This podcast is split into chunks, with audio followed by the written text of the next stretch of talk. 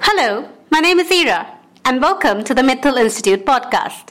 We are joined today by Alex Beaudette, Sapna Shah, and Ankur Goel, members of Conor Walsh's research team that is working on the Soft Robotics Toolkit project. Alex, Sapna, and Ankur, thank you so much for being here. It's great to be here. How about you begin by introducing yourselves and telling us a bit about your role in the team?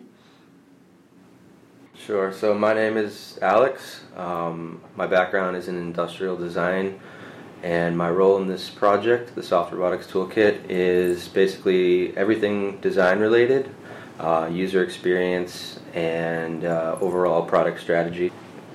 My name is Sapna, and uh, my background is in education, in K 12 education. So, my role in this project is focused on the learning aspect of our kit and the learning outcomes of our kit. My name is Ankur.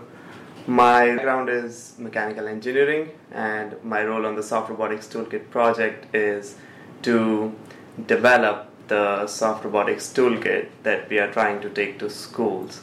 So tell us a bit about the origins of the toolkit and what its purpose is.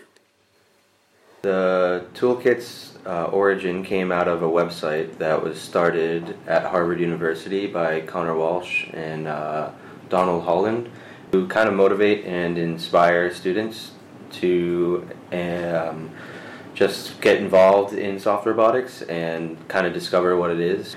Then they started running workshops, I believe, and that's when it, it, evolved now into what we're working on as a, a, physical product to hopefully distribute amongst students and schools and hopefully sell to consumers as well. So, why uh, the focus on soft robotics? The focus on soft robotics is because it's not known as well um, amongst other robotic categories. It's still very much a research project within labs. Um, uh, at universities, and so the idea is to bring this research out of the lab and show it to students at an early age, and they, so they can get ideas um, and hopefully come up with some future soft robotic technologies um, once they get into the position of you know, applying for university. Just tell us a bit about the various components of the toolkit and how they come together as a unit. Sure. The uh, the toolkit comes in three parts, and we look at it as kind of like a journey from starting with raw materials all the way up to a programmable robot. Um, so the first part is the manual kit, where students will build a mold, uh, mix silicone, and cast the uh, the actual fingers of the gripper. They then assemble um, the rest of the um, the components, and it's operated using just your hand. That's why we call it the manual gripper.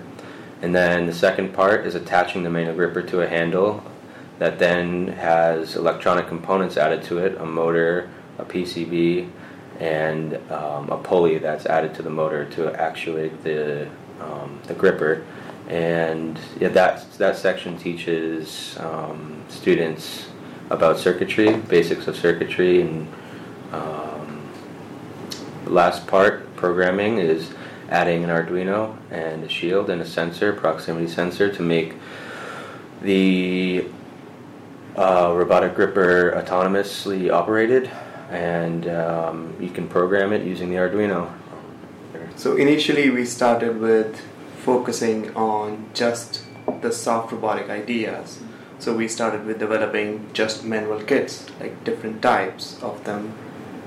First of that was the manually operated cable driven gripper, and the second was uh, McKibben's uh, pneumatically artificial muscles. When we reached out to students and educators, we found out that when you talk about robotics, the the understanding and the requirement is that they also want to learn electronics and programming of it.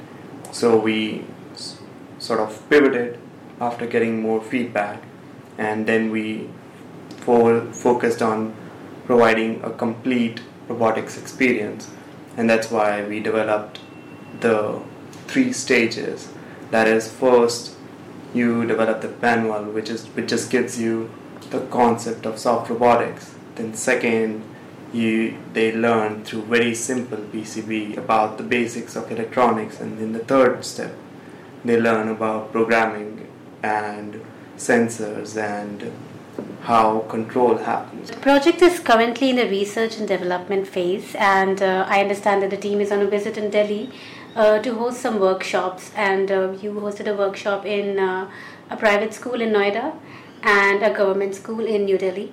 So, uh, regarding your experience of uh, hosting those workshops, what was the reaction from the educators and students in India? I think the uh, experience of the workshops and the students as well as educators in both demographics was extremely enthusiastic. The students were engaged the entire time of the workshop. In the private school, it was a two day boot camp almost, so two full days of just robotics, and the kids were engaged um, throughout the two days in the government school we just had a day so we did sort of a mini version of the workshop. And again it was one of their first experiences making and we noticed how kids were um, they were they were fumbling or they were thinking about like how do I go about doing this? But they were absolutely engaged. In terms of educators in both cases they were um, extremely surprised by a lot of the student reactions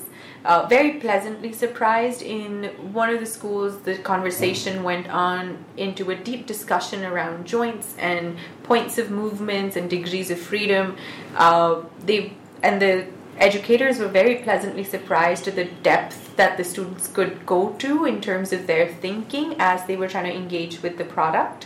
Um, similarly, when we were doing programming and we uh, we asked the kids to abstract from like you know specific situations and now how can we abstract from this to write a program that works in all situations. Um, i think i was pleasantly surprised too to just see that the students were able to think that much. I think we underestimate our students abilities and what they can and what they're capable of doing and thinking given the right environment and the opportunity to just express their thoughts to um, bounce off ideas from each other that's great. Uh, so, uh, given the feedback that you've received from the students and educators here, uh, are there any plans to distribute these toolkits to schools in India?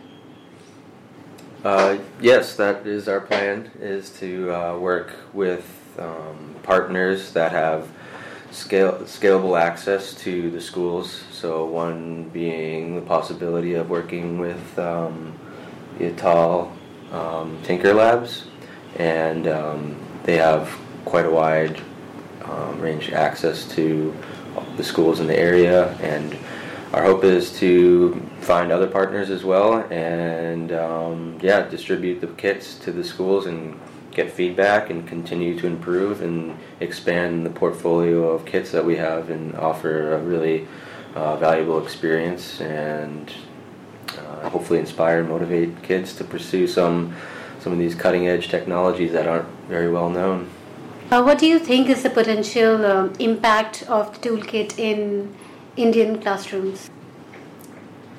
I think more often than not, given the extent of learning that we want students to cover within a short time period, we often sort of let go of the active elements of learning and we often underestimate how important it is to allow students to engage and go to depths uh, while trying to cover the breadth. And so we're really hoping that this kind of brings.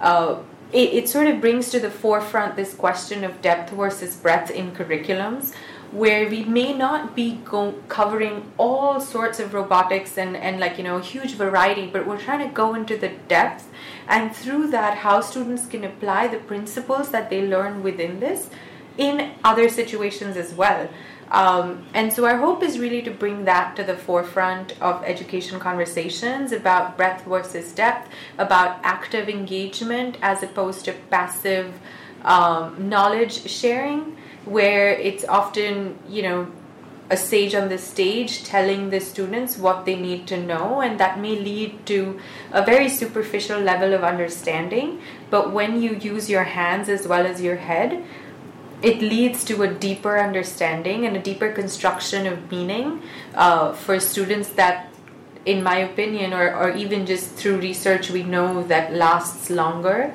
uh, or is enduring learning. So we really want to bring that to the forefront of the conversations.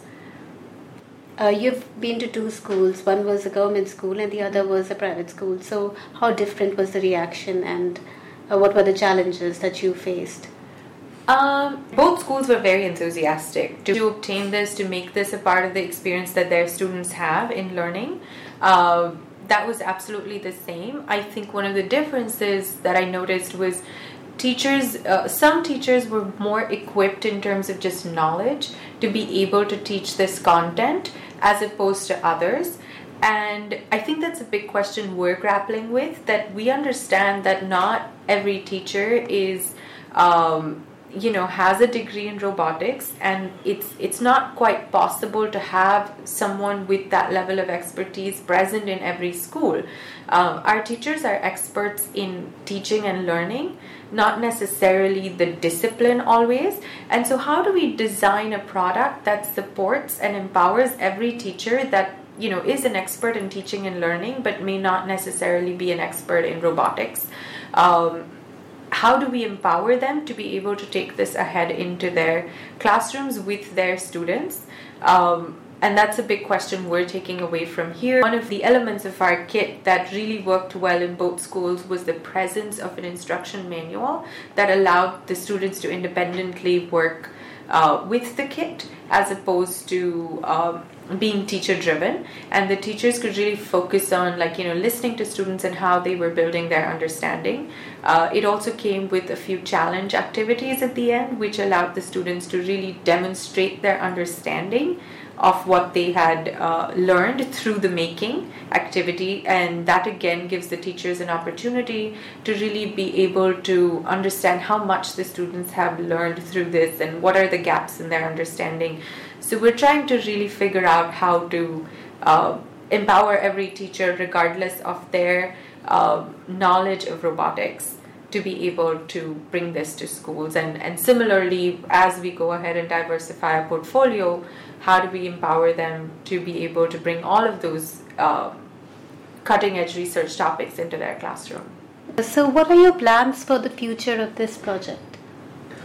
Uh, the future, the project, or the near future, at least the next few years, is to just get our current kit um, into the hands of students and teachers and to see the reaction and feedback and um, hopefully we have positive feedback and we can then continue to create more kits around what we hope to be the success of this kit and the model that we have created here and um, just keep growing and um, expanding hopefully into other countries as well. Alex, Sapna, and Ankur, it was great chatting with you and thank you so much for being here. Thank you. Thank you.